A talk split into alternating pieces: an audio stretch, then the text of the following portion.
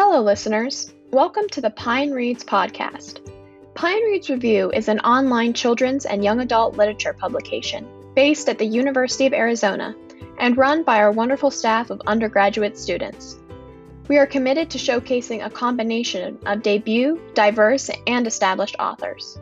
Stay tuned for new episodes of our upcoming podcast, which covers the latest news in children's and young adult publishing, from reviews of the newest releases to topic specific episodes. In the meantime, visit our official website at pinereadsreview.com or by following the link in the description for weekly reviews, blogs, interviews, and more. And don't forget to follow us on Twitter, Instagram, and Facebook. As always, keep reading, folks.